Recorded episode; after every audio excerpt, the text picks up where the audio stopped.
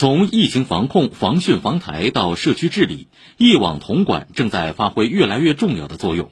市政府副秘书长、市城市运行管理中心主任徐慧丽昨天做客本台《民生一网通二零二二数字上海新风景新年访谈》特别节目时表示，将继续丰富完善一网统管的上海方案，期待汇聚起更多市民群众的力量。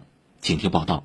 在大屏上也可以看到啊，带有温度传感的这个摄像头，实时的能够看到目前车棚的一个状况。然后蓝色这个标记的呢，它是一个水镜的探测传感器，是在防汛防台的时候能够了解到这个小区的是否有积水的状况。虹口区北外滩街道晨运中心的大屏上，实时显示着云房小区非机动车车棚的情况。北外滩街道城运中心主任季俊说，小区的四栋楼里已经布设了一千多个物联感知设备。我们一共有十九类的物联感知设备，包括门禁、电弧灭弧、红外传感器等等。通过这样子的一张物联网以及数据的汇集，来更好的呈现我们各项的这个生命体征。目前，上海全市已有一点八亿个这样的物联感知终端，形成了一千一百五十个各类应用场景。这些落在城市最小单元的神经元，共同形成了上海的数字生命体征系统。市政府副秘书长、市城市运行管理中心主任徐慧丽说：“通过这套生命体征，可以实时感知上海这座城市的呼吸和脉搏。”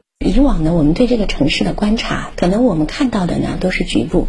那么这个体征系统最主要的一个特点，就是通过海量数据实时动态的支撑，并且呢用智能化的方法来辅助我们工作。它对我们整个城市的运行的情况，就像我们人的健康情况，它会更加客观全面。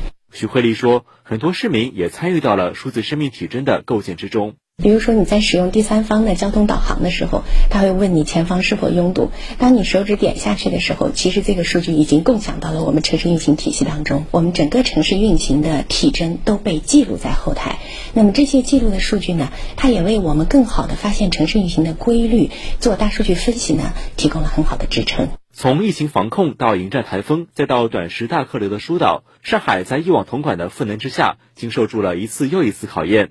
许慧丽说。下一步要继续完善在城市数字化治理中形成的上海方案，欢迎更多市民群众积极参与进来。数字治理的上海的方案归结起来就是十二个字，叫科技之治。这个治是治理的治，还有呢规则之治，那是治理的三点水的治。最重要还有四个字叫人民之力。我们的市民没有把政府当做万能的答题者，而是和我们一起成为了解题者。我们希望能够让我们的市民更广泛、更充分的参与进来。